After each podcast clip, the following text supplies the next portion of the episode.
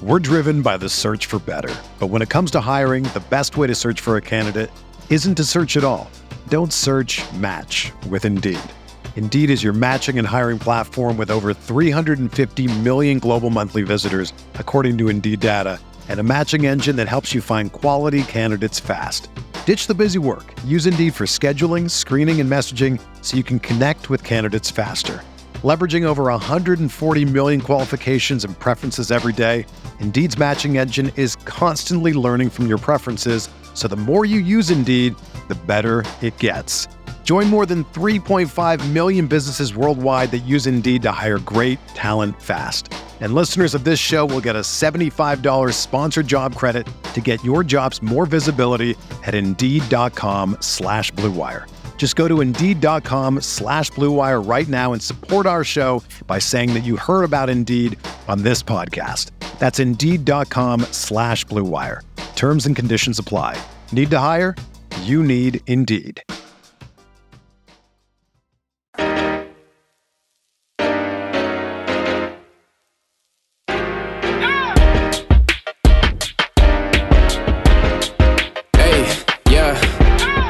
Like Kobe in the fourth quarter. This is the Dane Moore NBA podcast brought to you by the Genesis Company. Coming at you Friday afternoon. It's May 26th, and we're gonna we're gonna talk about a few different things today. Uh, with the conference finals kind of wrapping up, I think it's a good time to reflect on the playoffs as a whole, uh, and kind of through a Wolves lens. I think that makes sense to some degree. And this this episode is, I think, is a way of both talking about the finals and about the Wolves. I mean, for me personally, I think my view of what has what makes a real winning team in the NBA today has kind of evolved as every season kind of does that. So we'll we'll talk a little bit about what has changed, how our perceptions have changed, and if that translates uh, over to the Wolves. We'll also then just dig into Celtics Heat, which is still going on. We'll talk about the Nuggets taking down the Lakers and just what got those four teams to to the final four there too. Um, because we, we have these six days until the finals start on on June 1st. I also wanted to remind you guys before we get started, so I don't forget, uh, that Britt and I will be at Falling Knife on June 1st for that game one uh, of the finals. We're going to do one of our little live show things before the game starts at 6:30. So we're going to start recording at 6:30. I'm sure we'll we'll talk a bit at the beginning about just that matchup, kind of previewing game one. Uh, we'll do that live, but we'll also take listener questions and we can certainly get into Wolves stuff uh, there as well. So again, just put that on your calendar. Um, it's supposed to be like hot out next week. So, but I think kind of by like 7:30 and maybe it'll be cooled down a little bit so we can watch the game even out on the patio. Falling Knife has that TV truck that they're going to have for the game. Good thing we'll so, be at a brewery. Exactly right.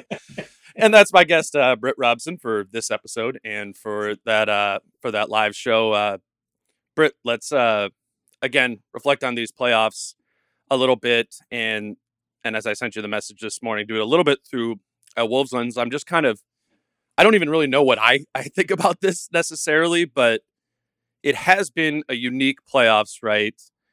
In in the sense that again, if we presume it's Nuggets Heat, which I don't think we should necessarily do given where we're at, um, that's a pretty different type of champion that we're going to have yeah. this year.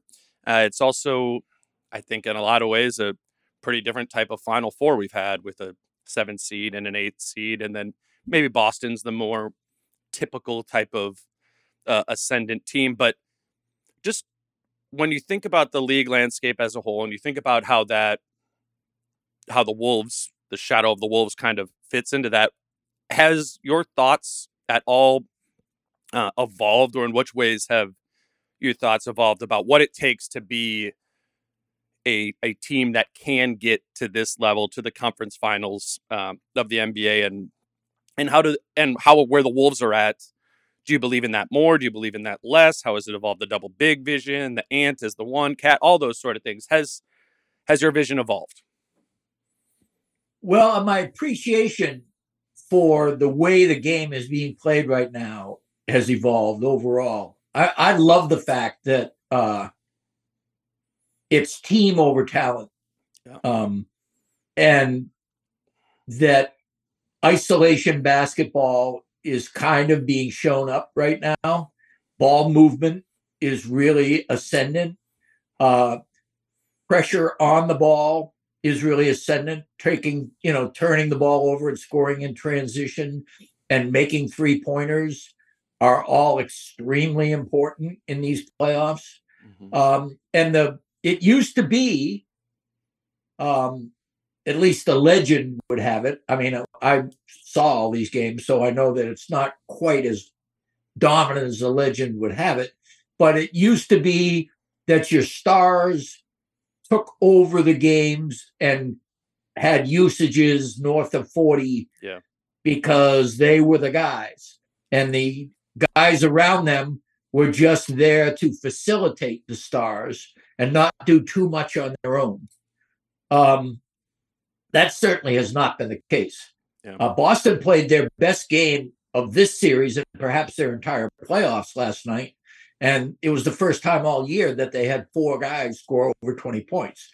And while Tatum remained probably the main cog and had a lot of counting stats aside from points, um, you had, you know, Jaylen Brown, Marcus Smart, and Derrick White really, really important, especially in terms of their outside shooting, in terms of being beneficiaries of ball movement. You had Al Horford now suddenly become again a three point threat and also a guy who was being more active with his hands and with his feet. Um, and this has been typical. I mean, the Knicks failed because it was a one man team, kind of in Jalen Brunson at the end of the day. The Lakers, as much as they tried to get other people in the mix, it was about LeBron and AD at the end of the day. Even the Warriors, to some extent, I mean, as good as Kevon Looney was, and Kevon Looney's illness, I think, contributed to the Warriors dropping a couple of those games. Um, they had a little bit more of that dominance. Uh, all I'm saying is that the teams that featured one or two players are not doing as well or if they have those guys who are featured, it's a guy like Jokic, or it's a guy like Butler, it's a guy or Bam, guys that basically are part of a culture that they have engendered, and also the team has surrounded them with like-minded people within that culture. It's much more an organic style of excellence than it is a uh, instead of you know you grow a beautiful garden rather than trying to grow the biggest thing right, to yeah. win win at the state fair you know i mean it's it's a it it really does feel like uh basketball because of the athleticism and because of the three point line and analytics and everything coming into the mix um, teams are learning i think more and more what is required uh, to be resilient.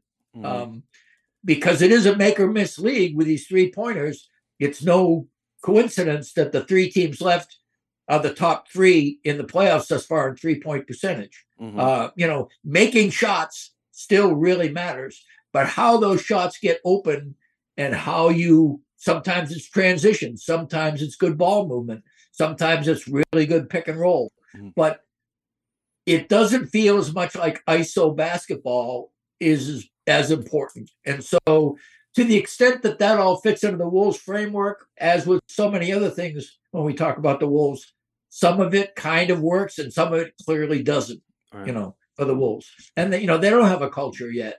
Uh, they're working on it and it's been tweaked a few times, uh, but they don't have a Miami Heat culture and they don't have a consistency of building, which ironically, you know, the Pobo here right, helped foster a tremendous amount. Although, shout out to Calvin Booth for getting Bruce Brown and uh, KCP. And yeah, I mean, you know, that's those those are great pickups. So anyway, the point being, I find it a lot more fun. I I've never liked hero ball. I don't like super teams. Anybody who's listened to me knows this.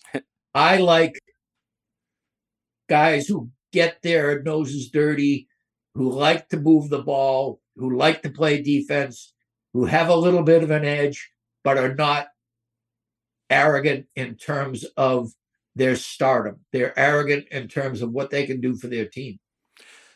I, as I've been kind of re- reflecting on this and thinking about it honestly through the lens of okay, you know, probably Heat Nuggets, right? And I think a lot of what what people have pointed to at the Nuggets specifically, right, is kind of like Jokic as Dirk circa 2011. I think there's also been the maybe Denver is building a culture with Jokic as their Tim Duncan to kind of be a Spursy, you know, mini dynasty sort of here. And and I, I think that works, which is a way of like more kind of broadly saying I feel like we're back 10 years in a way where it's but it wasn't only right the, the Mavs and the Spurs who won there too. It was also the Heat in the early 2010s, which was the super team. And uh-huh. so what what I think we're getting back to is both might be able to work. Mm-hmm. Where mm. whereas in the latter part of the 2010s, the Warriors Cavs sort of time period there, it it felt like only super teams, right? That was mm. that was the that was the way to win and I think teams were built accordingly, right? We've seen I mean the Wolves is an example too of kind of this you need to go all in to get it uh, type of right. mentality for roster construction and I'm I'm kind of nostalgic for that those early 2010s times and and think that's I just like the idea of there being multiple ways that you can win. And again, it felt right. like we ran into a wall there where it only felt like one way, which almost felt like it precluded a market or a team like a Denver to be able to to ascend to this level. So I think it's one, I think it's it's cool that uh, we have a team in the Nuggets back there, but I think it's also I think it's also encouraging for teams like the Wolves who operate in that more mid-market sphere like like a Denver team does that uh, that you that you could get there. And that maybe right. the way to do it, not that the Wolves have done this perfectly, but it's some sort of fusion of both of the ideas of building linearly over time, right? Building that culture that you alluded to, the culture that Denver's built, mm-hmm. but also by stacking your chips and putting them in at at one time. I think both things can work, even though we're sitting here today and looking and reflecting at okay, the Clippers, that balloon's kind of deflated. There's a lot of teams who have gone quote unquote all in recently that it's like, oh, maybe that was that was a mistake. Phoenix. Yeah, right? right.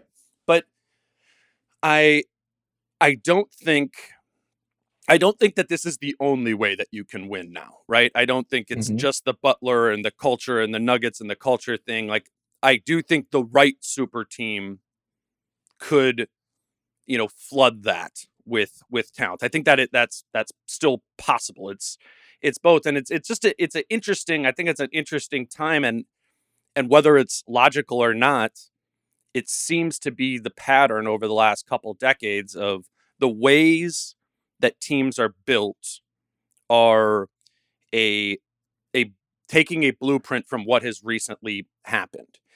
And right. it's a copycat league, mm-hmm. always has been to some extent.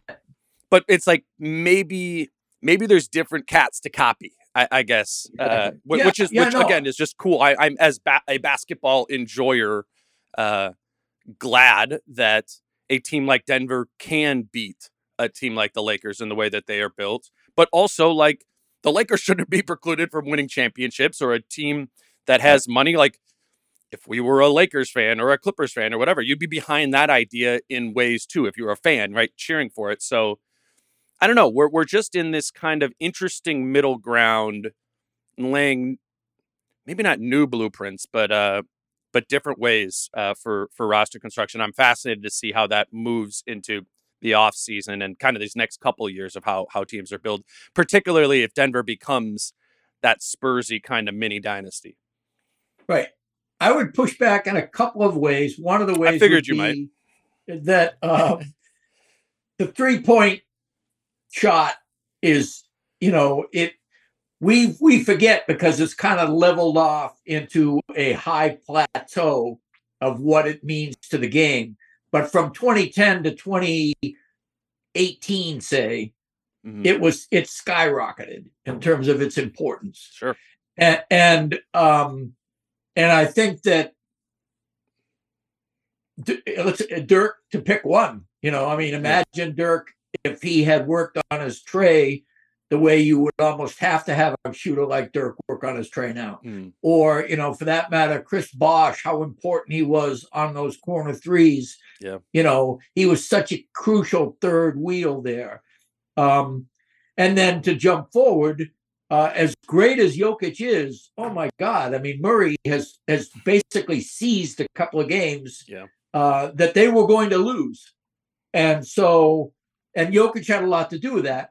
But also, you know, that two man game that they have is devastating. You know, and part of the reason it's devastating is because both of those guys can bury an open three, both of them. Mm. Uh, you know, you've got a seven foot one guy who's shooting over 40%, and almost all of his shots are above the break. Yeah. So, I mean, it's just this, it's this fascinating element that is added.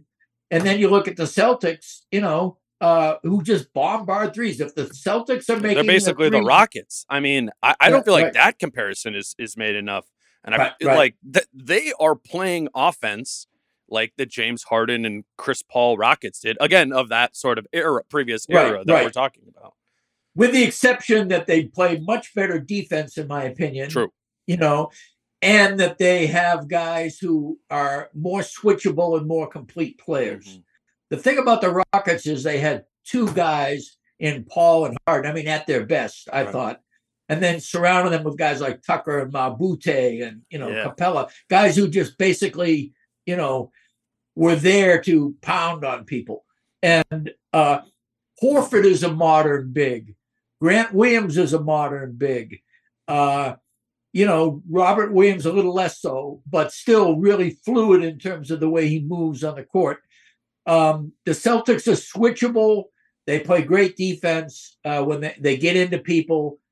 They were, you know, on paper, arguably the best, you know, second in offensive rating, second defensive rating uh, in the season. Lost one more game than top ranked Milwaukee. I mean, they were regarded as I saw them as the second best team. You know, without even looking at the one lost records, I put the odds of Miami winning the ring, Boston being second. Milwaukee, you mean? You had Milwaukee Yeah, one, yeah. and then Boston. Yeah. Yeah, yeah. Yeah. And so um I do think that what you're saying is accurate. I, what I would push back on with the super teams is that um the reason that they're called super teams is because those guys are already clearly super. Mm. And I think what they have to do, what pe- what general managers have to learn how to do, including Tim Connolly in Minnesota, is stop chasing stars who are slightly past their peak. Yes. And that's what almost all the super teams do, which, in my opinion, is exactly why they seem to do well, but not meet mm. expectations. yeah. I mean, I think it's becoming obvious that Kevin Durant cannot take a team to a ring by himself. Yeah. Um, and you could say that about um, Paul George and Kawhi Leonard for various reasons, and, and with the Clippers, you almost have to say it about Steph. Um, you know, although you, you can't ever count that out. But But uh, but that's my what it kind of is. Is like that. That's the nuance in this, right? Is it's this right. it's this kind of amalgamation of different styles, right? Where Steph and the Warriors, in ways, are the or have been the super team, but they're also the culture team. And the Right. Celtics are all, like it in ways have that Celtics or that that Heat element to it. Oh my God, I'm scrib- screwing these all yeah, up. The Rockets, Rockets element to it, but in ways they kind of have, you know, they have one of the best players in the league in in Jayson Tatum, and a, a in ways super in in and of themselves, and they're not past them, their prime. So it's just exactly. it's just like we could Lego each one of these teams together and be like, oh, they got a brick of the Oklahoma City Thunder from 2012, or they got a, you know, and it's, I and don't know. what flaw do they have to overcome? You know, and in, in the case of the Celtics, Mhm. perhaps it's three head coaches in three years. yes. You know, or perhaps it's that uh, you know, as great as uh, Jaylen Brown is, and I love him, you know, a sense that uh, his shot selection and turnovers make him perhaps not the best guy to be running the show, Yeah. you know, toward the end of the game or whatever. But I mean, there are ways you have to balance people's roles. It is the thing I love most about basketball is that the chemistry is at once so dynamic and so fluid and yet so obvious when it does and doesn't work. Yeah. so that it can be tinkered with. You're constantly trying to make the concoction that gives you the explosion you want uh, and it's a delicate process for an explosive result. It's it's a wonderful it's wonderful to watch. I mean i love the playoffs. I love what's happening now. I love the fact that you know the celtics are making this a series I would not have said this is a series worth talking about, um, even after Game Four. But that Game Five was uh, a thumping, and if they do it again, then they're almost certain to win Game Seven. If they eke it out in Game Six, then we'll have another phenomenal game in Game Seven, I think. But uh, the point being that uh, things careen and yet the foundations upon which the careening is happening have to be really rock solid.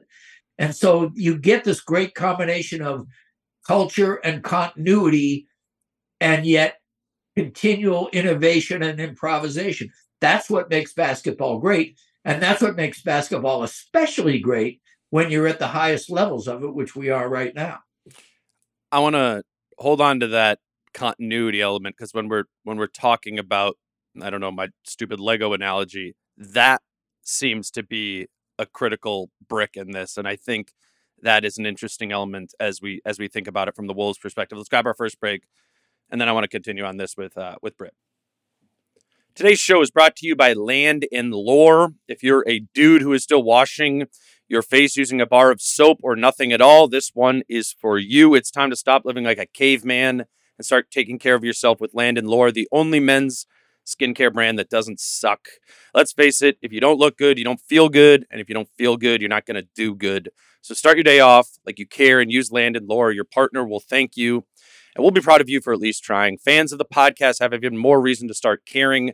Use promo code 20caveman at checkout on amazon.com to get 20% off our face cleaner or moisturizer and extra credit if you leave a review. That's 20 caveman for 20% off land and lore at amazon.com. These two products are proven to help you look your best. So upgrade your life with land and lore today. Your face and your partner will thank you for it. Today's show is brought to you by Prize Picks. And for Saturday night Celtics Heat matchup, Prize Picks has Jimmy Butler's more or less than number set at 28 and a half points. So maybe if you like Miami to, to get it done in game six, then maybe you like Jimmy to go over that number. And maybe you think that means a lesser game from Jayson Tatum. They've got Tatum's number set at 30 and a half points. I personally like Al Horford. As I was looking at this, his number set at seven points. I think I see a likely world where Horford scores more than seven uh, in game six. But Prize Picks has a whole list of players with a number set for their points, rebounds, assists, made three. So if you're feeling like you have a beat on this series and want to throw a couple picks out there, do try out Prize Picks. Head to prizepicks.com or download the Prize Picks app, and Prize Picks will throw you a $100 sign up bonus with the promo code Dane. That's promo code Dane at prizepicks.com or on the Prize Picks app. All right, back with Britt Robson. Britt, that continuity piece that you're talking about, I think we're, we're talking about all the elements that are requirements, I think, in the NBA today to get to I, I don't I don't view success as just a championship, but like this Right. level of where we're at, the the final four, like that's the goal. That's the that's the aiming point, and then you know you get there and you fight, and you- and you see who Right, who wins right. the fight. Two good people, but two good teams are going to be there. One's going to lose, or three. Pretty much four great teams. Once you Yeah, the whole idea that 15 franchises have to be furious at their team Yeah. at the end of the season has never been something I've endorsed. Yet the in the team that we cover, that is a kind of an abiding uh, feeling. Is that Right. is that is that fury and and and it's a it's well, a, every fan base has that. And, Yeah. You know, I mean, it's I've gotten in trouble on Twitter, you know, calling them out. You know, so I mean, it it, it is what it is. But you're right. The the continuity aspect of it, um, this has not happened for quite some time. Mhm. And one of the benefits uh, and, and, I'm sorry, I, th- I, probably hijacked whatever you were going to no, talk no. about. Uh, uh, but essentially, one of the benefits, as much as I have come to dislike the Gobert acquisition, is it changed the parameters upon which you think mm-hmm. about what you're doing. And now you're not going to scrap everything. You know, even if you make a bold move and trade Cat or trade Gobert or do something like that, you're still thinking along the lines of what have we known that we can sustain? You're not tearing it down to the studs anymore. You are tearing it down slightly because you want to innovate and get to that point where you have that chemistry reaction I was talking about that gives you the right combination of things. And you have more evidence that what chemistry works because you have more compelling ingredients to mix. Mm. And so when you have a bunch of young players that you hope are going to be good and you're putting your hopes on how much better will they get even though we don't really know if they are actually good yeah. good anyway yeah. then that's that's the wolves mindset of its fan base and, and, frankly of its organization for quite some time mm. now because the stakes have been raised um, you have to think i mean if the wolves finish 500 again heads will roll and things will change in in, in interesting ways uh, that wasn't the case, you know, uh, since, you know, 03, 04, 05, 06, you know, right around in there. So anyway, it's it's a new dynamic and it enforces continuity or the type of change that uh, is is purposeful rather than tearing it down to tear it down. Yeah, well, it, the idea of continuity, it, it seems to me, can be a double edged sword, right? it's right. you know I, I, while we were talking before i just pulled up the nba finals like just the, the list of the the two teams who are in and i'm looking at this and it's tw- uh, 2019 the raptors win the championship nick nurse is their coach he's no longer the coach of their team. 2020 right. the lakers win the championship frank vogel's their coach coach no longer their coach. 2021 mike budenholzer's their coach no longer you know no longer the coach. Udoka went to the finals in, in 2022 for a different reason no longer the coach. And so the the lack of continuity the, the concept of of intentionally disturbing continuity is bizarre in in hindsight it, it it can be particularly when we look at like what are the great teams of the the 2000s they they've they've had that the, the spurs the warriors the all those sort of things but it's not completely wrong to get away from continuity too. And because continuity can can also be a dangerous way to find yourself on that treadmill of mediocrity, right? By keeping some things the same. It's it is it is both, you know, and I think that's what applies to the Wolves part of it, where it's like, man, it, it, it does seem like there would be value in continuity of keeping this forward, but within that value is a risk that you are actually just getting yourself onto a a treadmill of mediocrity or or maybe even slightly above mediocrity and is that a dangerous path to commit to at the same time? It's a, it's a, it's a hard thing to ask and it's a hard question to you know for Tim Connolly and, and that group to you know to really need to think about but in my opinion I, I think it's I think it's both. I think there's arguments to be made both ways or, or elements to point out on both sides of it. You, uh, you were you looked eager to say something in the middle of that. Well, I, I, I think that one of the problems I had with the coaching uh, idea is that those were what I would call spoiled fan bases. Um, they won Toronto, Toronto. Uh, uh well, I guess Toronto, right, yeah. and then all of a sudden, well, Nick Nurse is something. You know, it was that was three years ago, you know. Since then, he's had two bad years, you right, know, right. or you know, whatever. Frank Vogel, you know, you yeah, you want a ring, and you were bum all the all the time, you know. I mean, this whole idea. One of the things that did happen in the 2010s you were talking about is Gregg Popovich ran the Spurs, Erik Spoelstra ran the Heat, Rick Steve Carlisle Kerr. ran the ran the Mavs. Yeah. You know, I mean, you had this, and it's because the super teams have not worked out. Well, guess who gets fucked when your super team doesn't work out? Your Yeah. head coach, because you're not going to blame, you know, your two or three tentpole stars. And so I think that's part of it. And if you win a ring, it- it's it's kind of it's funny if you don't win a ring. Uh, the lesser version of that is the guy who gets named coach of the year because he's taken a, a 400 team to a 560 winning percentage, and now everybody expects him to either maintain that or get up to 60%. You know, and then lo and behold, Doesn't they're have back to 500 Fired, and you're yeah. gone you know see you later Dwane Casey so it's you know one of those things where i agree with what your greater point was your I might have greater I might have over focused on the coaching element of yeah it. but but your greater point is that we can take my aspect of a chemistry experiment your aspect of a lego we're both kind of saying the same thing which is it's a the mixture is multifaceted and nuanced and the winning formula can't stay the same. Hmm. and that's the great thing about a dynamic sport is that what worked two years ago isn't going to work necessarily. And because teams are out there you know freelancing and trying to figure it out. I mean we got guys like chet and victor wemba you know and these other guys. What's Yeah. his real name Wembanyama, that wasn't that bad. yeah, well, But it was a okay, good dude little nickname. I'm gonna I might use that. but so Not anyway, Wemby, Wemba. When there you go. Uh, yeah, like Poncho.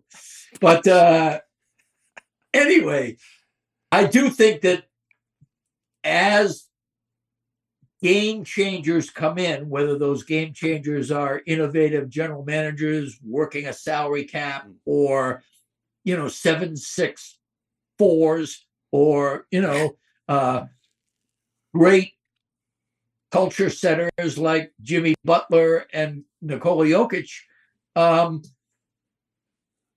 everybody's trying to bring their best version. And part of a winning formula is by design, and part of it is by necessity. Hmm. And I am not sure which is more important. You know, Sure. it's it's it's funny.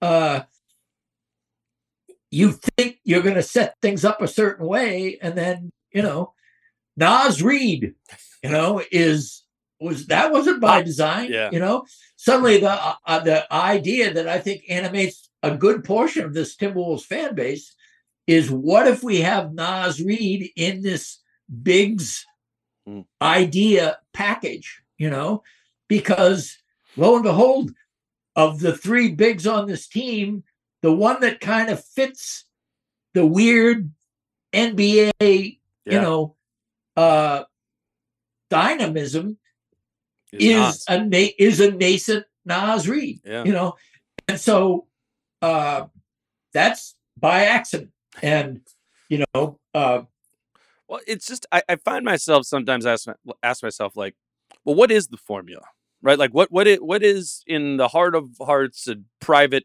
conversations of Tim Connelly and Dell Demps and Matt Lloyd and the the front Right. office there, like, what are you aiming at? And I don't mean that in a pejorative way of like right, you're aiming at nothing. You're obviously aiming at at at something. Is it is it a moving target or is it a predetermined target? Because if it were a predetermined target and it were to be absolutely unlock the identity of the two bigs thing, then letting Naz go would kind of spit in the face of that. But there's also plenty of logic, as we've talked about extensively, about letting go of Naz for financial Right, reasons right. and salary cap and the way in which you're building this team, or if that is even a good I, thing to aim at in the first place, even if Naz unlocks it. It's kind of it is dynamic, yet I think in today's day and age, part of the reason why teams can't find that dynamism to have one plan one year and kind of shift it two years later is it's so prohibitively expensive to start a plan, right? That you can't get off of it two years later and you find yourself quote unquote stuck, which is where the cynics would say the Wolves direction. Yeah, that is, that, is that is the biggest criticism Mhm. you could make of the Gobert deal right now. Now, you know, I have been critical of the Gobert deal. I am less critical in the idea that it hamstrings them as I am that um, the fit is extremely difficult. I I believe in the modern NBA, you can find ways to do workarounds if you have some core talent and you can figure it out. I mean, I actually think that the I I suspected this when the trade was made, but the Conley Fadilo deal that threw in Naw, Yeah. that that's that's huge. huge. I mean, that, that that was an enormous step forward for this franchise heading into 23 24. Good point. Uh, you have a point guard who is universally respected not only in the locker room, but in the referee's locker room and in the opponent's Yeah. knowledge of you know what he is about. And you've got uh, a, a a guy who every good team has a guy like Nickeil Alexander Walker who's an eighth or ninth man. The Heat would love to have him right now. You know, I mean, the fact that Gabe Vincent got hurt was a huge factor last night. Uh, the fact that Caleb Martin is done what he's done in this series is not that great a surprise. It, it is that he's so fully embodied it. But Yeah. who didn't think Caleb Martin would be a guy to be Impactful, you know, right? Yeah. in in the mix. You know, I mean, he's fearless, and so to get a guy that's like your eighth man wing Mm-hmm. uh, botherer, who can also score a little bit and is fearless, and upgrade your um, locker room, uh, um, you know, repertoire and respect level uh, with one deal that is almost as much of a positive, or maybe as much of a positive as the after effects of the Gobert thing were a negative. And so that's, you know, we we've got to count those things in. And and I actually continuing on this and probably ranging further afield, uh, you know, Walker Kessler being drafted by uh, Tim Connelly Sure. that's a feather. That's a feather in the dude's cap. I mean, it's it's a shame that he turned around and gave him away. You know? because he was not. It wasn't a Utah saying, "Hey, draft this guy for us," and then we'll Right, then right, we'll right, the- no. They, it was a if the Gobert trade didn't materialize, the Wolves would have had Walker Kessler this year because they And thought he was good. fit. Walker Kessler has proven that he was exactly what last year's roster, the 21-22 roster, Mhm. needed defensive rebounding, rim protection, intelligence, being able to move the ball, being able to run the court pretty well for a big dude. Um, all those things. Yeah, it was a great draft pick. Josh Minott, you Sure. know, where he was taken, you know, we'll just ignore Wendell Moore Jr. for now. Uh, Josh Minott, to me, what a great stash candidate. You know, I Mhm. mean, that's that's another guy I'm I'm really high on that. Tim Connelly has done a lot of good things. His most pronounced and culture changing thing as of right now looks really bad. Yeah. But uh, he has accrued things on the other side of the ledger that can't be, you know, ignored. And I, I just have to hope that if they can't get off this Gobert thing, with you know bringing it full circle as to why I went down this path to begin with. You know, we're talking about how much of the future did he punt? Well, I don't know because smart guys can can get things that you you don't realize they can get. You know, I mean, if they don't have a draft pick, yes, that's a problem. But you have one every other year, and you have a little bit of flexibility, and you can make trades, and you can figure it out. And he and Finch right now are a team, and so there are ways if you look at Minott and Nah and Jaden McDaniels and see a way to you know have some really interesting defense and throw Naz and Cat and Gobert and Slow Mo into the mix. Right. And all of a sudden you have the potential to be a really versatile big team. Mhm. You know, you can go big in a number of different ways. And I think that's what really appeals to Chris Finch. And it may be that that can be the workings of a culture by which you have those guys that you have a bunch of big wings, you have a Sensi at point guard, and you have your dynamic scorer and Ant. Mhm. And maybe all that comes together in a mix that there's your chemistry. You know, there's what you do. grab another break here, but I, I want to continue on this topic because I think we're talking about the benefit of hindsight here, which can be inappropriate to do, but is I think also very relevant uh, to to where where the Wolves are at. So quick break, and I'm going to come back in, jump back in on this topic with Britt. Today's show is brought to you by Hyacinth Restaurant in St. Paul. I've been telling you all season about Hyacinth with their amazing food and warm, inviting atmosphere. And with the sun starting to come out, this is the perfect time to check out Hyacinth. Hyacinth does partner with local farms, and their chefs visit the Metro farmers markets four times a week as these markets open back up. So you know that no matter when you are eating at Hyacinth, you are having the freshest and most vibrant food Minnesota has to offer. St. Paul does have the reputation for being the sleepier of the two twin cities. And just like the Wolves are trying to change the narrative around their organization, Hyacinth wants your help to change the narrative about St. Paul. Hyacinth is also offering a $10 gift card for every reservation made after 8 p.m. So to receive your gift card, make a reservation on their website at hyacinthstpaul.com and you will receive the gift card on arrival. Limit one gift card per party, and you must follow through with your reservation. So no show, no gift card. And then finally, Hyacinth is happy to announce the return of their sidewalk patio beginning Tuesday, May 16th. What started as a pandemic pivot has become a tradition at the restaurant. Reservations specifically for outdoor dining can also be made at their website, which is again hyacinthstpaul.com. That's three more reasons to try out Hyacinth in St. Paul, a restaurant that has become a favorite of mine in the Twin Cities. Today's episode is brought to you by 20 by 20 Solutions, a Minneapolis based technology consulting company that works with your business to help you build and sustain success. A great front office puts together a winning team with a coach who can put together a winning strategy. When leadership does its job and it all comes together, that means success. Success in business isn't any different. Business leaders need to find the right mix of technology, strategy, and talent to make things really work. And that's never been truer for growing companies. 20 by 20's team has helped grow companies from thousands of customers to tens of millions by helping businesses across a wide range of industries, from consumer technology and healthcare to manufacturing and even human spaceflight.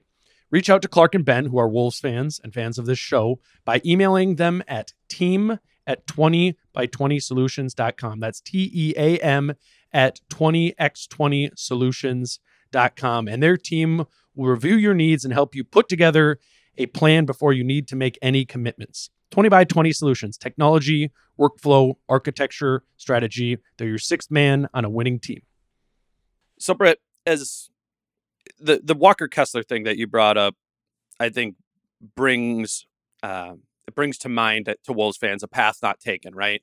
And and I think that path not taken, again, not doing the Gobert trade and just kind of Right. building off of that team while adding Walker Kessler to the mix and Josh Minott to the mix, the younger group kind of growing to to some degree would have been the Denver model, right? As we are talking about the Legos and the different blueprints Right. and and that sort of that sort of thing. And and yeah, with hindsight, if you had a do over, yeah, you you you do that over. But again, as somebody who can see value in the going all in type of thing and has some belief in the quote unquote super team thing that I know we've poked some holes in. I don't I don't think we can just say because the path not taken was a really good path that there aren't ways to have made this this current path still juicy, right? Your maybe your margin Right. for error has shrunk, whatever, whatever. But yeah, we could we could sit here and be like, okay, well, if you had Walker Kessler and you don't get Gobert, and then you still have Vanderbilt in here, and now you have more room for Naz to be be there in that sort of situation. And yes, in my opinion, way better situation. But to what we were talking about at the top of like, I don't think in the NBA today there's only one way to do it. There are multiple ways that the Wolves can get to this top echelon of the league, Western Conference Finals type of thing. It is a more clouded path now, but I I do believe if you continue to make those Mike Conley, Nickeil Alexander Walker moves like that, and bearing some sort of like catastrophic cat or Rudy drop off injury type of thing, there's a way, whether those guys remain on the team or are traded for something else that gets like, I think as I've reflected a month out of this, it's not at, it doesn't need to be as dire straits as I thought it was as we left game five uh, of that series because these playoffs have reminded me that there's not only one way to do it, even though it's ironic that I think the, the great success team of this playoffs is the Denver Nuggets, and the Wolves had an opportunity to follow the the Denver blueprint, and for one reason or another, uh, chose chose not to. And you know, here they are. And I'm I'm just curious again in the, the Connelly Brain Trust how their mindset has evolved. You know, in in 12 Right. months, and and I and I don't know the answer to that and they also don't have that many practical options other than to just tap into the value of that continuity which again we've talked about being uh, a double-edged sword so it's all complicated right it, it's it's all complicated but it's probably wrong to say anything is one path was perfect and one path is corrosive right it's it's always somewhere in the middle. And and I think if we're being objective, it's probably closer to the corrosive end than it is uh, the the perfect one. But you still got Ant, and there's a there's a way to thread this needle that it's something that looks like Ant is Jokic, and you still ascend with the ascendant player. You're able to get yourself out of the way and not not let the GM and the moves that you make prevent something great uh, from happening. And that's what they were. That's what they're paid all this money to do. And Tim Connelly has a history, literally, of of having done that. And I'm just trying to open my mind up, maybe just for my own sanity, to the idea that that this is possible. And I think we have a couple more bullet points here that from these playoffs that that suggest it is. Yeah. I think that I come back to the idea that I have my pessimism. I've laid down my pessimistic markers, Mhm. but I'm not going to say, therefore, this is right or wrong, or therefore this. If it happens that the Gobert trade in year two works out a lot better than I thought it would, then I'll adjust my thinking and move along with it because that's what you do. I mean, I mean, the, Yeah, the alternative Watching- is just quitting and be like, ah, well, Screw it, and I'm done with ba- Following a basketball team is discovering what you don't know and remembering why what you thought was going to happen did happen. Trying to treasure the times when you stumble over wisdom and remind yourself in ways where when you were wrong, maybe why you were wrong, and try to amend that. I mean, we're all just nobody's got if if anybody had the you know the the, the secret, you know, um, then they would be the most valuable, you know, GM of all. But especially in this market with the culture that this team has laid forth in the past and what has happened in a variety of ways, uh, I always look forward to, you know, every season is a new deal. I really like Chris Finch as a coach. I'm frankly looking forward to him kind of doubling down yet again on something that I don't agree with and I don't think is is particularly wise about, you know, this activating the Gobert cat pairing. But at the end of the day, we'll see and we'll see what happens. It isn't like there aren't things you couldn't do. There's like four negatives in that sense. But the, the bottom line being that if Cat and Gobert doesn't work, you get off it. Ant and Jaden McDaniels are young. Mike Conley will be around at least another year and perhaps longer to instill what he knows and how to play the game and how to think about the game to Ant. And you've got uh, some interesting other people on this roster. Um, the Wolves remain a very interesting team to me. They do not uh, strike me as the kind of team that, uh, I mean, think about after they went to the playoffs with Jimmy and that whole thing, that was never a happy locker room anyway. You know, that was, you know, Jeff Teague defending KAT's usage or wanting to get usage yeah. in the goddamn playoffs while his coach was basically bad mouthing him. Mm-hmm. Uh, and they were getting their ass handed to them, you know, three out of four games against the Rockets. a 1 8 pairing that was, you know, kind of a different deal than the last 1 8 pairing we but, had. But I, I think thought. you're right in saying that that's like a different type of toxicity than the toxicity that exists in the Wolves.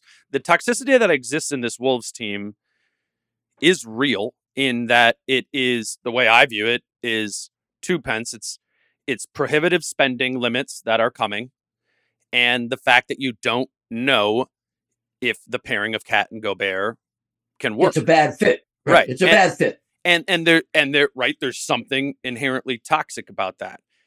Right. But I think that type of toxicity is is more able to be exercised from from a team than the Jimmy type that you're talking about, the Thibs type. In, in that, right. like, there was no once it got toxic, there was no path forward. And and I and while again I view the the financial restrictions that are coming and the stuckness of this team as very real the intrigue of continuity still exists to some extent that it didn't with the the Jimmy team six years ago, five years ago, whatever that was, um, and and yeah, and, and that makes this a team that, to your point, I think remains interesting to track and to follow and to to double down on. When Thibs doubled down on that other team back then, you're like, what the hell? You know, what we're playing out the string here. This this isn't this certainly well, isn't going anywhere. Derrick Rose, Jimmy Butler, Taj Gibson, uh, two of those guys were heading for the nursing home. Yeah. And the other guy was heading for a fist fight with whoever didn't have the team the way he wanted the team. Yeah. You know, and so the guys who were the back-to-back number one overall picks in the draft who they were supposed to develop did not develop surprise surprise you know uh now you have a guy who got votes and was a source of uh, conversation around the league on the all defensive teams, um, who was taken at the end of the first round and has gone through three seasons now. You have a guy who was an all star in his third NBA season and is widely regarded around the league as an up and coming star. Uh, you have two big men who don't fit, but are both have been NBA All Stars in their own right. And then you have an interesting collection of uh, unique talents. Slomo is a unique talent. You know, Nah in his own way. I don't want to oversell him because we haven't seen enough of a sample size to say it's reliable, but is a unique talent. Uh, Josh Minott is a compelling prospect. Um, you've got ingredients here that again you can't if the have... only main two ingredients were cat and rudy then we would be like this is toxic need to change no questions asked but to Absolutely. your point with those other seeds that exist and some of them that i mean ant particularly that is likely a seed that is going to blossom into something truly special you can or I think what Connelly and Finch's idea is is you can stomach the you know the incongruent fit of, of KAT and Rudy, and then you can tell yourself the excuses that aren't idiotic, you know, that right that there wasn't con- that continuity during the season in terms of KAT's injury and Rudy and all all of those sort of things. So it's you can choose to just quit the Timberwolves, right? Because you don't think Cat and Rudy will work. Because in your head, you say, well, if that's not going to work, nothing's going to work. And that isn't logical. That isn't It logical. misses the point. it misses, the point. That's probably the way to put it. Yeah. my, my cognitive dissonance with this team right now is that I think the Cat Rudy combination should be de emphasized. And I believe the brain trust in Finch and Connelly believe that it just hasn't been developed enough and they will take another crack at it. Well said. That's what that's where my cognitive dissonance is with this Mhm. team. I believe that you figure out Cat and Rudy based on how they impact Ant and to a lesser extent McDaniels and then the crew of wings we just talked about Mhm. how Mike Conley could sew it all together. Um, but I would make Cat and Rudy the second and third or third and fourth ingredients in my chemistry experiment. I would not make how these two elements coming together is the top thing in my experiment. And so that's where I'm coming from. Now I'm willing, I would love to be wrong because then I cover a much better team. Sure. But even if I am wrong, I'm going to be looking for what happens then to the development of Ant McDaniels. And I'm going to be looking to how successful that blend can be and whether or not that is the best way to get Mm. that most explosive, most improvisatory thing Yeah. that rockets you suddenly into that realm that we began this podcast talking about. I happen to think it doesn't go in that direction, but I'm as wrong as often as often as I'm uh, right. So let's see. You know, I mean, these guys know more about basketball than I do, and I would love to be educated in how this pairing works in a manner that it justifies the treasure that was made to make it happen. and at least back to the Conley point and to the Kyle Anderson point, the Nickeil Alexander Walker point, there have been other additions that make sense in the greater context of not only this team but of the league and and, and where it's going, right? Right. That if the if the Gobert trade, you know, would have happened and then they simultaneously would have flopped on their mid level exception and not got somebody like Kyle, if they would have got JaVale McGee, you know, that wouldn't have made any sense. but like right. that happened last summer too, right? Right. That that Kyle Anderson wasn't a flop, and I, this is just another way of saying like all the subsequent moves have been pretty much successful, and it's it's a curious thing to be like, well, can you miss one big thing, and then hit you know eight straight other smaller things and get yourself up to a respectable place? And I think the answer is yes, if you have an incumbent superstar in Anthony Edwards.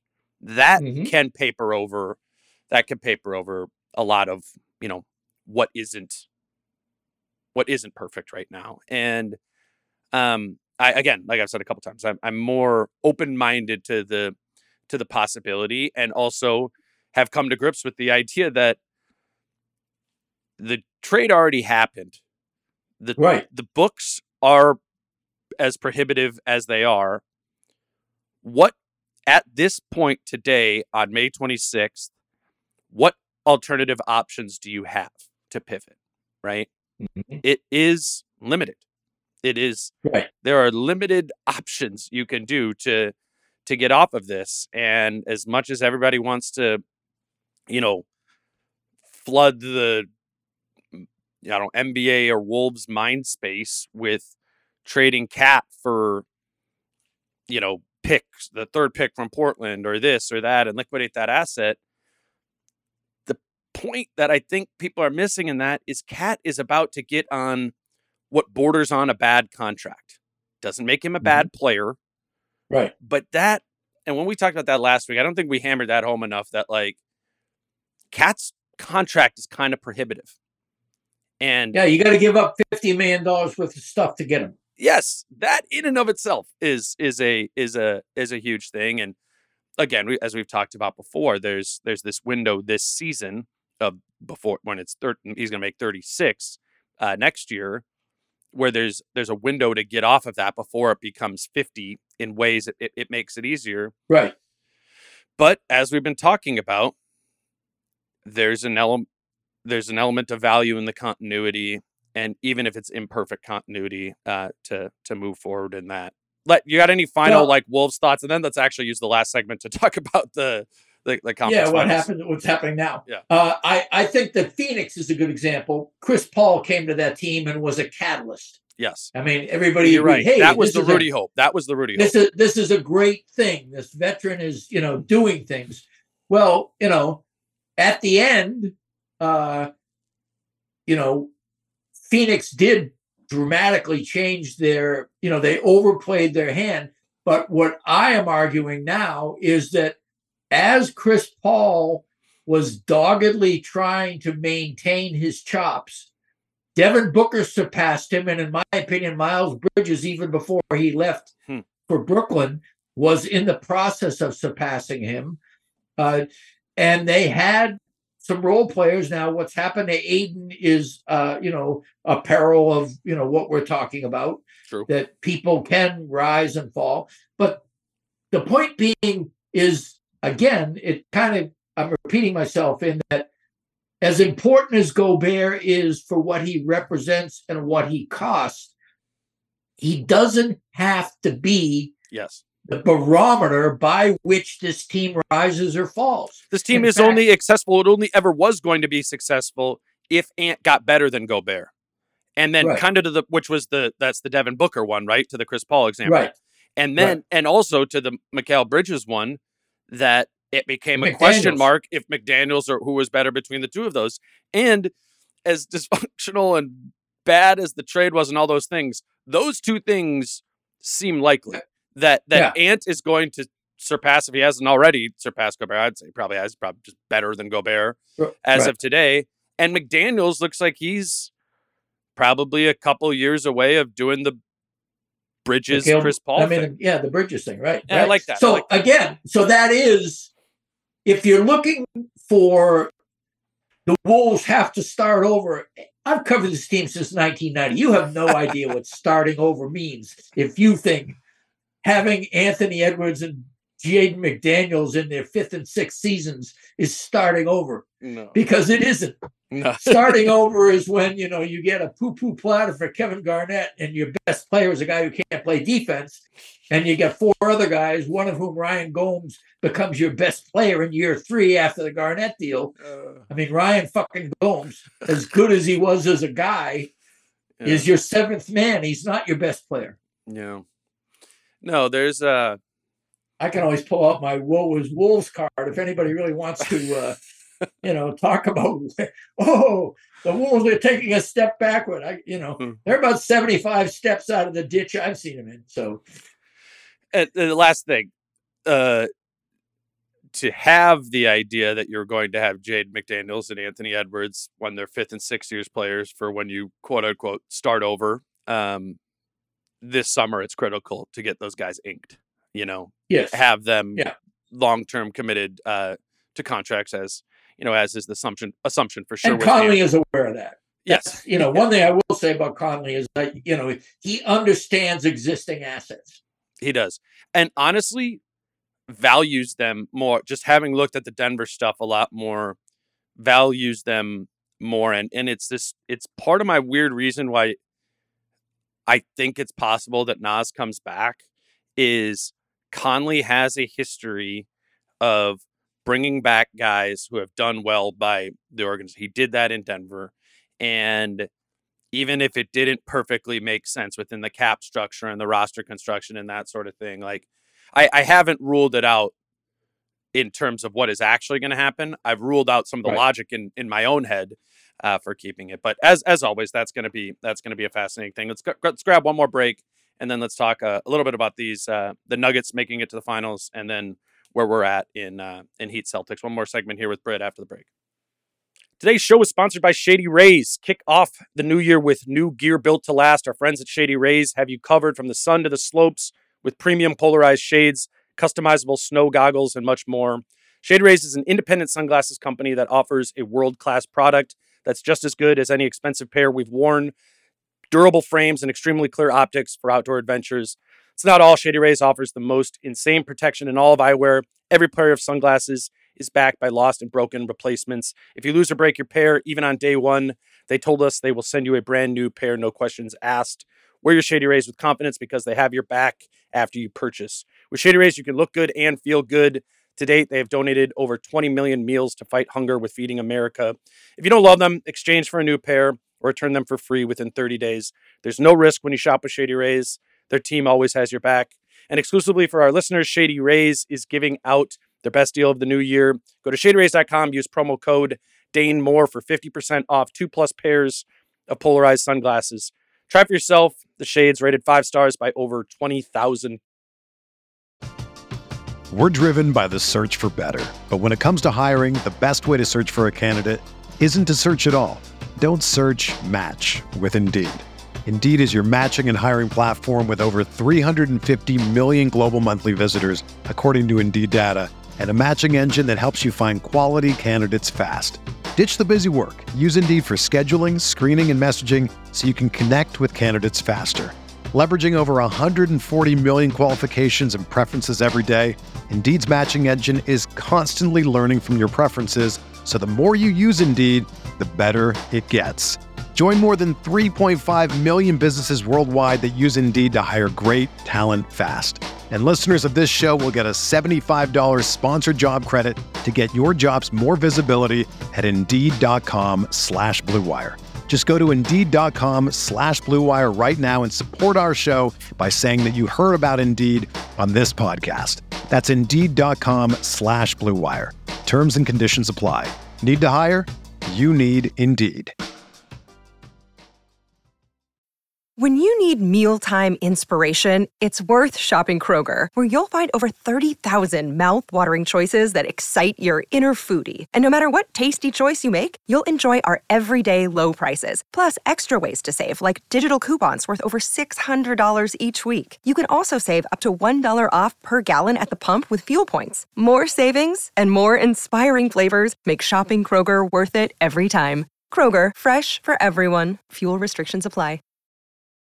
All right, back with Britt Robson. MinnPost Britt, the Denver Nuggets, who we've kind of talked about in this, are in the NBA Finals. They are feeling rather Spursy, um, like the nascent uh, San Antonio Spurs back in the day. I think that was always the aspiration of where that team was going back when you know Connelly took it over. Back when he made the decision to hire Mike Malone and continue on with Mike Malone after I think the first three seasons they didn't make the playoffs uh, at all with Malone there. They're really, uh, obviously, you know, no new thought here, but they are a beacon for the value of that continuity that that we've been talking about, and I think it's been, uh, it's been cool to see Jokic uh, get kind of the shine uh, that he deserves, and even more than that, whatever. I I'm really frustrated with the coverage of everything right now, but uh just he's been impressive. That's Yeah, almost an under I mean, an understatement. it's- he's been incredible. there are people who put, in my opinion, an inordinate amount of uh, weight on whether or not you go deep into the playoffs, and or some people just say ringer or bust. You know, in terms of the way they regard a player. Context be Uh, damned. Yeah. Yeah, yeah. I mean, you know, John Stockton and Charles Barkley. You know, who cares? You know, that kind of thing. And so, I what I think has been cool, and what I noticed when we went to Denver uh, and watched this team in the first couple of games of the series, and the way the populace and the media and the fan base and the organization were all regarding this. People know that this is a void in Jokic's resume, and Jokic is beloved Mhm. around everybody who deals with him on that team. I haven't heard a bad word about Jokic from anybody. Have you? No no way. The opposite.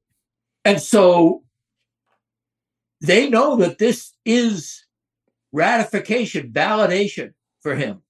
And I think that's him. That is a fueling factor Mhm. for them right now. Is that you know, okay, Embiid got the MVP. All right, Let's is go, Embiid yeah. around right now for Yeah. all you people? You know, how did Embiid do in Game Seven? You know, it's like, uh, you know, It's been an undeniable ratification. yes, I mean, and and that's what I'm saying is like, I think, you know, I think Jokic, as of today, has clearly become the unambiguous best player in the world right now.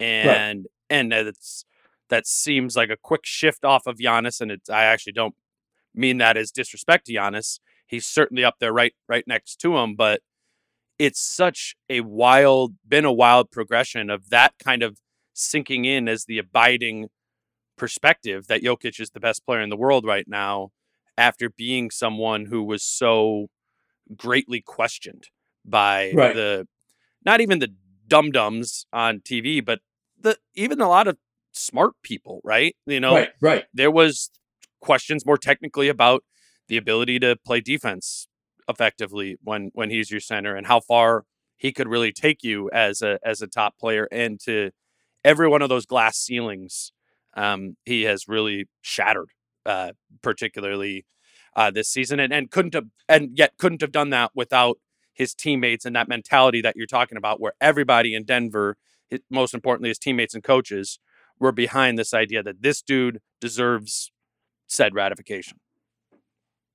And I think another thing that really impressed me being around Denver, it was nice to be around a team, you know, we weren't covering Denver, but the beat we were on mm. in the beginning of these playoffs in the first round was being around the Denver a lot. Yeah. And so uh, Mike Malone has grown enormously in this last year he struck exactly the right tone coming in about attention to defense. They have a defensive mindset. They were a mediocre defensive team this year, but he knew they had another level and he knew how important that other level was. They were able to improve their defense without hurting their offense. And they were able to continue this uh, continuity they had to sacrifice Christian Braun because he just he's too aggressive without mm. really knowing how to be effective in a playoff setting with that aggression. He's too foul prone. He made too many mistakes. He was too easily exploited. But kind of like the other super discount Jaden McDaniels. Yeah, the other seven guys in that rotation, including Jeff Green of right. all people, have just been sterling, and they have traded heroics. Uh, at the end of the day, it's still it's exactly what you want in your chemical mix. Your top guy remains Jokic without question. Your top sidekick remains without question Murray. Mm. But Aaron Gordon's defense, and if it gets down to um, who guards Bam, if that's the matchup in this series, having a guy like Aaron Gordon who can guard Bam is phenomenally valuable, assuming that's the matchup. I would, you know, that's a no brainer as far as I'm concerned. Right. But the point being, and and Porter has been using his length on defense in a way that he didn't in the past. KCP and Bruce Brown are the kind of fearless guys. Miami has a couple of them. You know, it's interesting that Philly didn't have guys like that. Yeah. Boston has a couple you know, that uh, come and go, but have mostly uh, been solid for them all year. Derrick Derrick White. So the point being, they have the right ingredients, and it didn't require a lot of experimentation because they have it worked out. And some of that is that continuity, that roster building.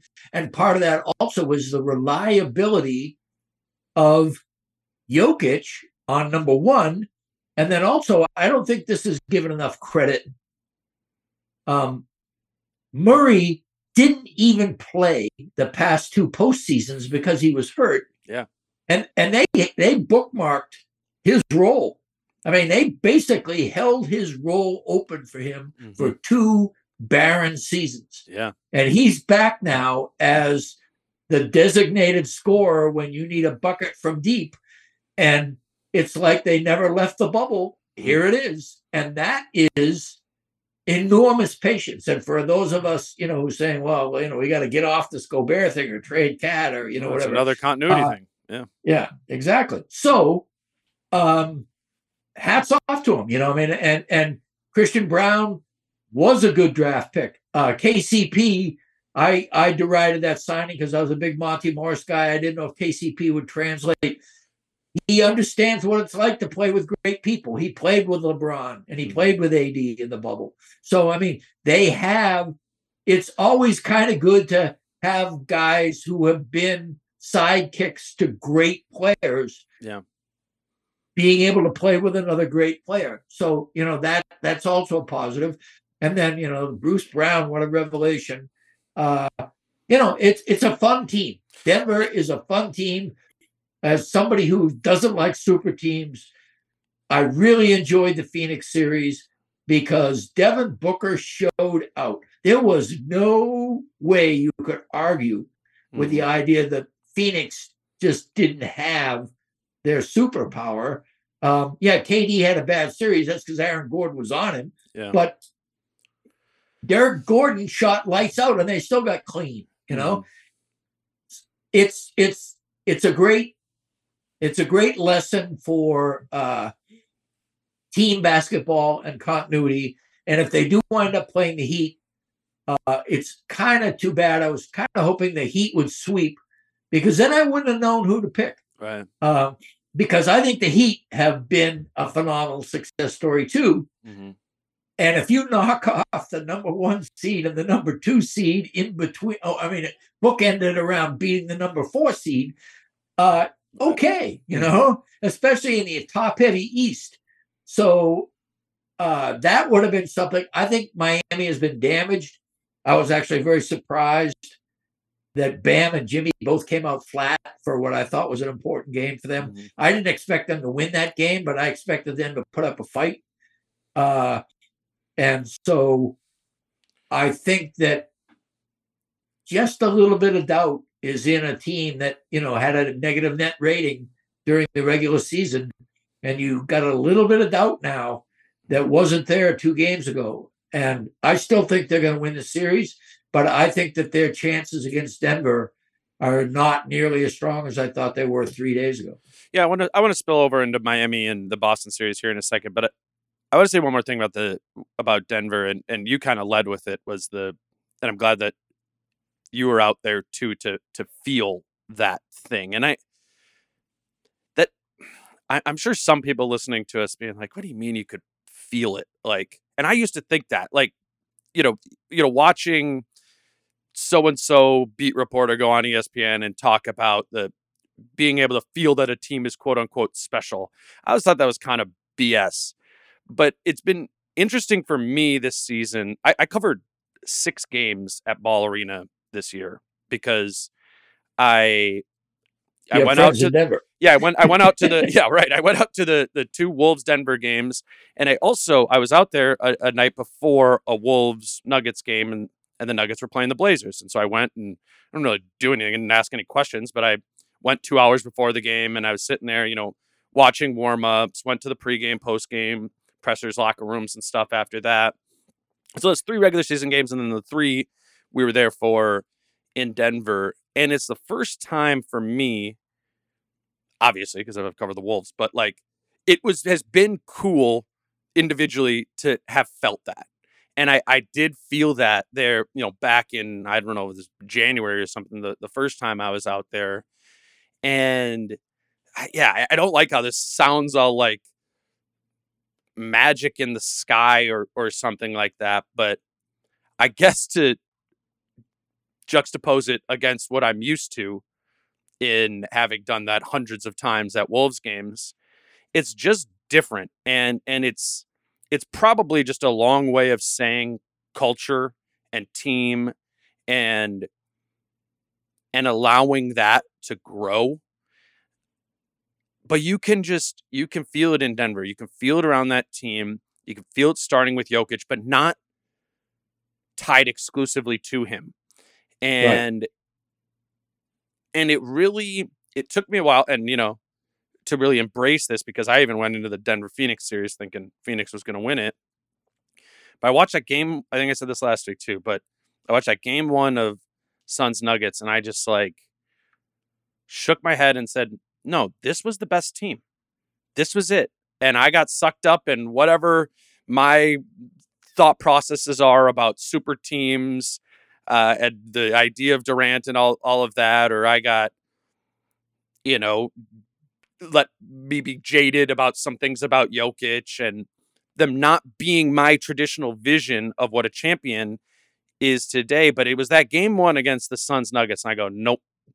I think I'd said it on here. I'm like, this is the team that's going to win the championship, and and that comes from having watched them a lot. And I I could Right. and we have talked about the X's and O's and what they do and what Jokic brings and what Gordon has brought and what Murray has brought. But this is a championship team, man, and I think two weeks from now, you know, they're going to be, regardless if it's Miami or Boston.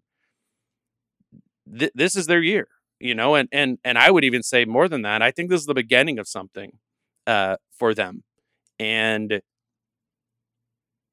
they're going to be a force in this league for a long time because of Nikola Jokic and who he is and how he leads and how his constituents allow him to do it. It's a it's a special it's a special team and I also have some you know joy for a fan base and media corp who I see parallels to in the Minneapolis or the Minnesota community and the the the the beat media of, of here too. It's it's a cool story, and I, I'm glad just personally that I got to touch it as as much as I did this season, and it it lets out kind of the inner fan in you of like, yeah, man, I, I want this to happen. I, I want the Nuggets uh, to win the championship, and that that isn't to to pivot over to Boston and Miami. That isn't to say I don't love parts about what Miami is, and I'm not Right. really impressed by what Boston is and can be, but Boston or Miami, I think they got a hell of a task ahead of them if and when they get to uh, game one of the NBA Finals in a week. It's the Nuggets are no joke. And to piggyback, well said, by the way, piggyback on that, um, they're going to be grinding each other down. I mean, they already have the some extent. It's going six games, and it might go seven. And uh, Gabe Vincent, that was a nasty turn of the ankle. Uh, Kyle Lowry, I don't know what was wrong with that dude. He's got some kind of finger problem, whatever. But all I know is he couldn't hold on to the Lost it, basketball the yeah. entire first half. Uh, and Jimmy Butler has to be sore or banged up. I mean, I'm sure some of it was mental the other night, but he did not look himself.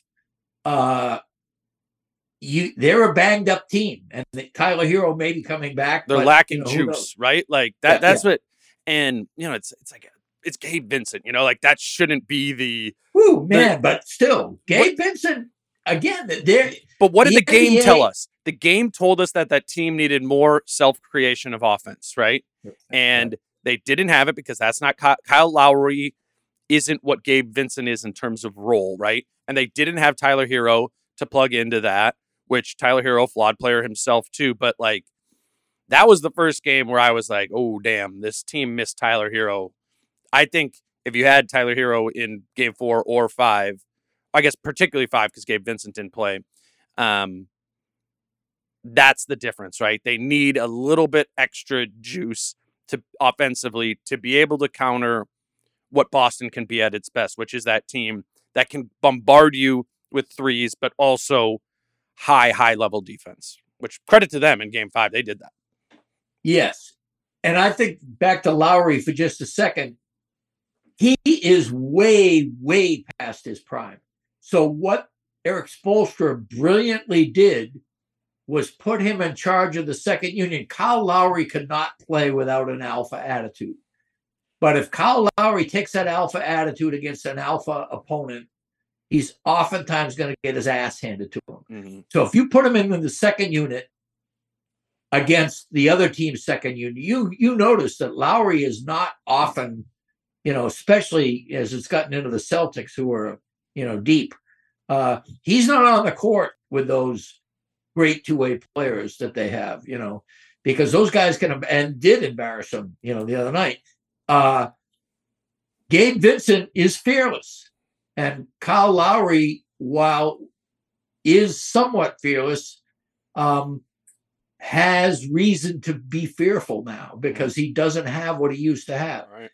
Uh, when you have a Caleb Martin and a Gabe Vincent, and a Haywood Highsmith of all people. I mean, what you've got are guys that are saying, "All right, this is what I've been taught is Heat basketball.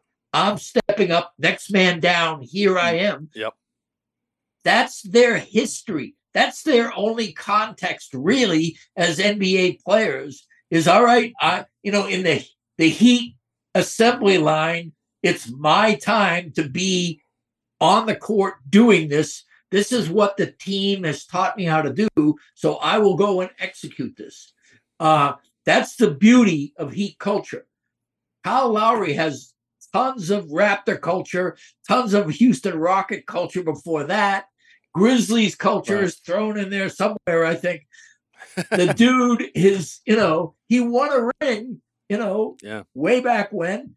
And so he's got a whole different mindset. He's busy trying to check himself. He's trying to do what LeBron did at a higher level in that uh, series against the Nuggets. Right. He's trying to give people the best he can give them, but he also kind of understands that I mean, did you see LeBron on that final play that ended the Lakers season? Right. He knew. He knew that. I mean, he did not say, uh, he didn't bitch about the call for change. He got tied up by Jamal Murray yep. because everybody kind of knew he was going to get the ball and he was going to try to do what he always did, mm-hmm. but he's not as strong and he's not as quick. And that's it. You were done. And hats off to LeBron for kind of accepting that at the time. And and I what didn't surprise me, even though I don't believe it will happen, that he right. thought about retirement right afterwards. Kyle Lowry, if this team gets bounced and he can't deliver, maybe thinking retirement himself. That's the deal here is that if the Heat have the people in place to do what they do, and Bam and Butler again become as resilient as Jokic and Murray have been. Yeah. You know, that was the, the pathway they were on after three games. And then the subsidiary people can do their magic. And KCP and Caleb Martin are doppelgangers. And, you know, you've, you know, Bruce Brown and Gabe Vincent are doppelgangers. Mm-hmm. You know, these things can happen that way. You do have somewhat of a formula, different chemistry involved, of course, but without Gabe Vincent, without Tyler Herro, with Kyle Lowry suddenly having to be promoted into a place where he fails more than he succeeds, yeah. and without a motivated Butler and and Bam, and a lot of that had to do with the desperate Celtic team that was just suddenly joyous that they weren't choking for a change. um, it was a blowout, and it does cast out on the series. I was snide about people who were trying to say that the pressure was on the Heat after a 3 1 thing because that's ridiculous. They can lose two games in a row and still be there. But now it's real because that was a thrashing. Well, you know, they never, they never, they never led. Yeah, you know, the Heat never led, and and Boston clearly was the superior team from start to finish. Yeah, it's like for Boston to, you know, if we would have had the conversation of like, okay, what would have it taken to to come back from a 3-0 deficit, right? it would be that Boston would need to both make their shots and play defense at a more consistent level to super distill it down, right? Like right, those right. are those were prerequisites to come back from it. But to do also what has never been done before and come back from a 3-0 deficit, they also needed help from the other side. And right. And the way I was kind of thinking about that was like, you know, Bam's got to like roll his ankle and be out for the rest of the series or uh you know and and then the Heat try to squeeze one out in in four games. And now that something that big didn't happen. Jimmy didn't get really hurt or bam didn't really get hurt anything like that. But they are already depleted and they are an eight seed and they are a team that has millions and millions of dollars not on the floor, right? In it, so they had they were outscored. They yeah. were outscored in the regular season. I, uh, yeah, which is that is just as much as heat culture is a, is a thing and can elevate you. Like there was a finite, there is a finite level to where Miami can go, right?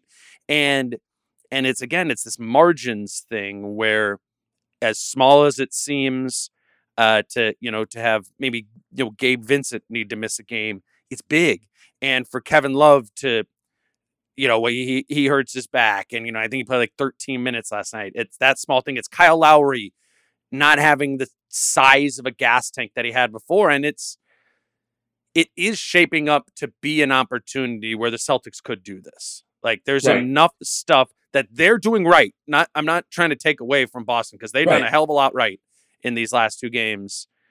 But there's enough that Miami doesn't have that I, I really do think it's it's possible that we see our first ever comeback from from down Right. 3-0. I would I would still bet Heat right now. Yeah. Um, Odds are about equal. I think it's like Miami minus 130. I, I I saw, but which is essentially a coin flip. That's how Vegas views it. Yeah, yeah, and I just happen to think that uh, the Celtics have their own issues. Mm. Golden State exploited them. Um, Tatum is incredibly streaky. Uh, Totally. God. I mean, you know, and, me. and and and and I do think that the depth of their two-way wings is extraordinary. I mean, they go four deep Mhm. five deep with guys. I mean, Marcus Smart, Derrick White, Jayson Tatum, Jaylen Brown. I mean, Everybody. Yeah, it's it- it- that's pretty phenomenal quartet of players. Mm. You know, and Al Horford can switch almost down to the one. He can switch two through five. Yeah. Uh, you know, Grant Williams is a and finally they're using the motherfucker. I mean, I can't believe that didn't happen. Uh and so well, that's the thing that was standing in their way too. Is it was Mazzulla really struggled at the beginning of the Yeah. series too. That was part of the reason why Miami got to 3-0. and now I, I think the fact that Mazzulla is pissed is really so helping. pissed. I mean, It's so funny, man. Watching these interviews, you're like, I'm like, I've been, I've been around Thibs enough or Ryan Saunders enough to be like, man alone because he knows that if he doesn't win the next two games, he's probably getting fired, and Oh, yeah. he does not give one flying about anything you're Uh, thinking about. that that in-game interview. I think it was before the fourth quarter last time, whatever it was. Oh my god, It I'm was like, like six words in answer to two questions, you know. that's the that's the vibe you get where like when me and you with Wolf stuff where we go, yeah, maybe we'll skip the locker room tonight. You know, And at the same there's time, nothing in there. I thought it was really good for the Celtics because um, the Celtics know that, look, this guy was appointed two weeks before the season. He didn't have his own staff. He won 57 games Right. and he's in the goddamn conference finals. right. You know, it's, I, I was born and raised in the Boston area. You Yeah. know, I mean, I get the fan base. You know, I'm in many respects a product of that fan base Mhm. in terms of it being, you know, you you don't mind speaking your mind and you're willing to defend what you say and Yeah. It'll take a while for you to admit you're wrong if you're wrong Mhm. and talk radio i mean was meant for boston so literally. it i get it you know i mean i i, I get the culture there Mhm. uh, and also by the way the phenomenal history that you know that team has to you know Live up further. Yeah. Mhm. yeah. And so there is there's some interesting things going on. The great part of it is for the Celtics, and the reason why, if I'm going to if, if I'm going to argue that the Celtics can win this thing, I would say that they've already seen their funeral. They've already seen like that. themselves shot in the head. They've already seen themselves dead and buried and having everybody flash them the middle finger. And now Uh-huh. everything is gravy, right? Because what else are they going to say if they lose this? You know, yeah, we've already Nobody- wrote the obituary. Yeah. Nobody is going to be as hard on the Celtics, regardless of what happens Mhm. in the next game, as they were after Game Three. It just isn't going to happen. So they really, in that respect, have nothing to lose. Yeah. which is uh sets up for a for a fun finale you know to that series too i am you, you said it a little bit earlier i'm a little bit bummed that whoever does come out of that series is going to be a little bit more knocked down Yeah. dragged out uh Yeah. Yeah. sort of feeling as we get to thursday for for that game but uh i don't well, know it's I all mean, about we'll Butler and. Bam. yeah I- Butler and Bam have to be the guys that give protection Mm. to the Caleb Martins and Gabe Vincents. And Bam's And been doing a good job of that with Duncan Robinson. I was just going to Duncan say Robinson, yeah. that that's credit to Bam there too of kind Yeah. of elevating a, a needed uh, extra part uh, to this. It's like But, the, but the Heat are driving and- down the I road mean, and losing parts. Like it's the turnovers, you know, and some of it, I thought the refs actually gave the Celtics a lot of calls early. Uh, but again, you know, it's, I will say that the refereeing, they they swallow their whistles a lot more. I think it makes for a lot better game. Uh, I I can quibble with certain calls at certain times, but at the end of the day, you can't say that some team was irrevocably jobbed Yeah. by a whistle, you know, which is really nice to see after the regular season we just had. But totally you know, I, I think that uh, it will be interesting to see if Butler gets the whistle on the things that Butler usually does to get the whistle or not, Mhm. and whether or not Smart gets rewarded. Smart and Flow, uh, Lowry are arguably the two most floppiest. yeah. clever floppers in the NBA. So in that respect, it's kind of fascinating. yeah. But uh, so far, the refs have not. You know, I, I'm in fact, I'm I'm almost regretting that I even brought it up because I don't think that we, Miami wins that game regardless of what the refs did. yeah. So it's kind of a moot point. It's going to be game six, I think, is the game. Um, I think the Celtics have a game seven uh, that they can always harken back to uh, if they go seven. Right. Hey, we've been here before and we absolutely blew the doors off an opponent Mhm. and and the Heat have their culture and what they've done, and what they've done is when it got to a six games against the Knicks, they finished, and when things were getting worrisome against the Bucks, uh, they finished. They finished a game that Mhm. you know was in doubt toward the end. Uh, so game six, I think, is the game. No great revelation there, but even then, the Heat are not as uh, impregnable as they looked three days ago, and that is too bad. Yeah, it well, it again. My favorite thing of these playoffs is it's been extremely hard to predict, and and even down to this series here, it's you know not great analysis, but I could see it going either way, right? Like, yeah, right. I, I I could, and and even to the, I know everyone's kind of like, oh, if they get back to Boston, it's over. Like, I could even see a wor- like fairly It depends. yeah, If it's a blowout, if it's a blowout, Miami, yeah, I don't think Miami has a chance at seven because that's when I'd everybody that. goes, "Oh, okay, yeah, yeah, That's right. Miami is an eight seed, and Boston is like the most complete team in the Mm-hmm. NBA. Probably they had the highest net rating. Uh, then you know, when they're going home, then I can see it. But if if Boston wins in a nail biter in Game Six, Miami will have that strength to Yeah, I guess that's what on. I'm saying.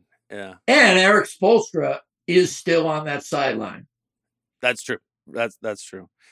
Um, so la- very last thing, who would have a better chance of beating Denver if they were to advance? Um, probably the Celtics. I would not have said that I know it's that Before. I, right. I I- you know, because I think the they'd have home Heat- court too, right? Yeah. I was actually thinking about the idea of taking the Heat over the Nuggets when they were both 3 and 0 Mm. because the Heat just looked like uh you know, I mean they are able to Special in their own right. Yeah. and they, they're able to take apart key cogs of an opponent you know uh and so you know it, it now it's just it's hard i guess what i would say is to me it comes down to depth Hmm. if denver denver can really only go eight I think. Yeah. Uh, and that's bringing Christian Braun back.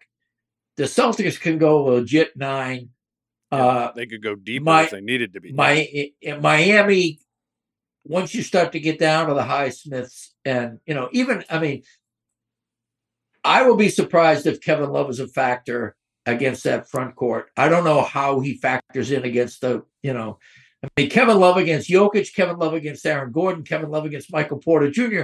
Just tell me where the matchup is there. I Yeah. mean, it's just not there. He's not fast enough. He's not strong enough. Mhm. Um, so I don't know where, you know, and then, Jeff Green, maybe. you know, yeah, I mean, I mean, he'll play, so it's good. They're going to yeah, choose he'll the play. best, Yeah, he'll play. But I mean, that's the thing. Yeah. And it isn't that he's been this huge factor in most of the No, games. that they just they need an but- innings eater like that. Right, that's what we're exact- talking That's about. exactly a very good point. That's a great way to describe him. He's one of those starters that you use like you use an opener in baseball. Yeah. You use your relief pitcher in the first inning or two, so you get a better matchup with your starter in the third inning. yeah, So you know, I it it. I think depth is why Denver beats Miami. I think that is the reason why I would take the Celtics as a better opponent. Also, I would say that uh, the kinds of things that Jimmy Butler and Bam do, uh, Denver wants that type of series. Denver wants to get what you play rugged. They want to play rugged, you know Mhm. and Boston is space and pace, and Denver can play that way too, but they haven't played a space and pace team, Yeah. like like Boston yet in the playoffs. You know that they played the Wolves, you know, and they played the uh, Suns, and then they played the Lakers. Uh, different, all of those are different. all those are slow paced teams that only really had success against them when they ratcheted up the tempo. But Right. And none of those teams could really be the takeaway artists, the take the, the turnover creators Yeah. that Boston can be when Boston's at its best. Mhm. So I can see Boston creating turnovers and hitting their threes, which is their formula. It's funny, uh, you know, I, I ripped Charles Barkley so much during the regular season. It's always remarkable for me to watch him when the games really matter because he's been actually watching the games and say, thinking and thinking about the games and what he says about Boston, what he said the other night, he said Boston is uh, they're front runners. You know, they when they do their thing early and they're doing, you know, their offense feeds into their defense and they get on a roll, everybody climbs on the bandwagon Yeah. and away they go. You know, that's Boston. Well, Denver has enough resistance mhm. to prevent that front running most of the time. I think that will be the key to the, if it's Boston and Phoenix, it will be whether or not Boston can break free and do their thing even against Denver. Yeah. Uh, and if they can, then it's going to be an interesting series. If they can't, then it's going to be five or six. right.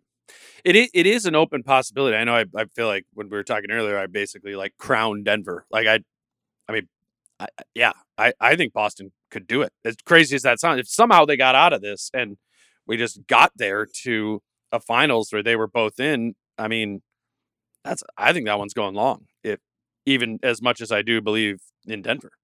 I, well, again, um, they swept the Lakers. Wolves, it took five. Suns, it took six with those two games in Phoenix. Mhm. Devin Booker just being like Superman. Yeah. Uh, they are a really good team Mhm. and they're a really sound team and all the things we just got through saying. And that's them. what Boston isn't, Britt. Is they are not a sound team. right, right. And they it- are a team that is prone to mental lapses and they are a team that likes to diddle with their roles. right. They like to, you know, like, uh, you know, Yeah. our what, what what are we doing? I love Jaylen Brown. I really do. I, I, I, for the longest time, I said he was better than Tatum until I, I couldn't say it anymore because it factually just wasn't true. But I wanted, I wanted him to be Mm. because I, I love the way he plays. Um, but I do Not not, want that dude being the guy who decides the game if I'm a Boston Celtic Yeah. fan. And Marcus Smart, if Marcus Smart is doing intangible things, Mhm. that's what I want. When Marcus Smart has to do the tangible things to win or lose the game, I don't want that either. You know, Right. I, I would I would rely more on uh, uh, Al Horford and uh, especially Tatum, obviously, and Grant Williams. I mean, I can see guys like that. Even Derrick White, if he continues to be uh, what he's been in this series, as opposed to the no show in Philly. Um, but they're deep, and and that's the their vice and their virtue. Their virtue is that there are so many players that can give you something really good, really good. Yeah. And the the vice of that is that they try to sort it out every game. And if the sorting doesn't come easily, they start to feel a little bit, you know, finicky about Mhm. things. And they, they start to, you know, they're, they're like an engine that's missing every now and then. The acceleration, you know, the, the engine revs and gears the car yeah. doesn't go. Yeah, no, it's well, and it kind of ties back to what we were talking about again off the top of th- that series would be a fascinating uh, collision of roster constructions, right? And that's what you're kind of getting at with the the depth point. I'm I'm excited. I'm excited to get there, but you know, also want to enjoy Game Six and Seven if we get there of of Heat Celtics. So be fun to watch. But this was, I think, this was a good good chat on. Uh, we, we we focused on the Wolves a little bit more. Maybe we haven't scratched that uh, itch in a while, but but this was good. Again, if you guys want to uh, come and chop all this stuff up with uh, Britt and I, uh, we'll see you next Thursday at uh, at Falling Knife for Game One uh, of the finals. Uh, thanks for listening. Again, we're just this is the one one episode uh, this week. I, I was out of town previously, and um, you know, kind of diving back into diving back into these series. I mean, I was watching them there, but we're going to continue uh, talking about uh, the, these playoffs through you know till the bitter end, and then we got like five days. Then the it's NBA draft. draft, right? Then right after that, it's Who are the Wolves going to take in the second Uh, round? Right, right, right, right. Yeah, and then eh, I mean, it's the NBA. The the schedule they've made they they don't go away because then it's free agency on July first. It's summer league on July seventh, and then finally like six weeks of hibernation. But well, uh, Britt and I will keep chatting about it. Um, you know, till till the bitter end. Again, hope to see you uh, next Thursday at Falling Knife. Uh, until then, you can follow Britt on Twitter at Britt Robson. I'm Dane at Dane Moore NBA, and yeah, uh, we'll we'll see you at Falling Knife. Till then, peace out. How I'm feeling, man, I hope it never stop, yeah. Green and hot so you can find me in the crowd, yeah, yeah. Don't let standards ever, ever bring you down, yeah.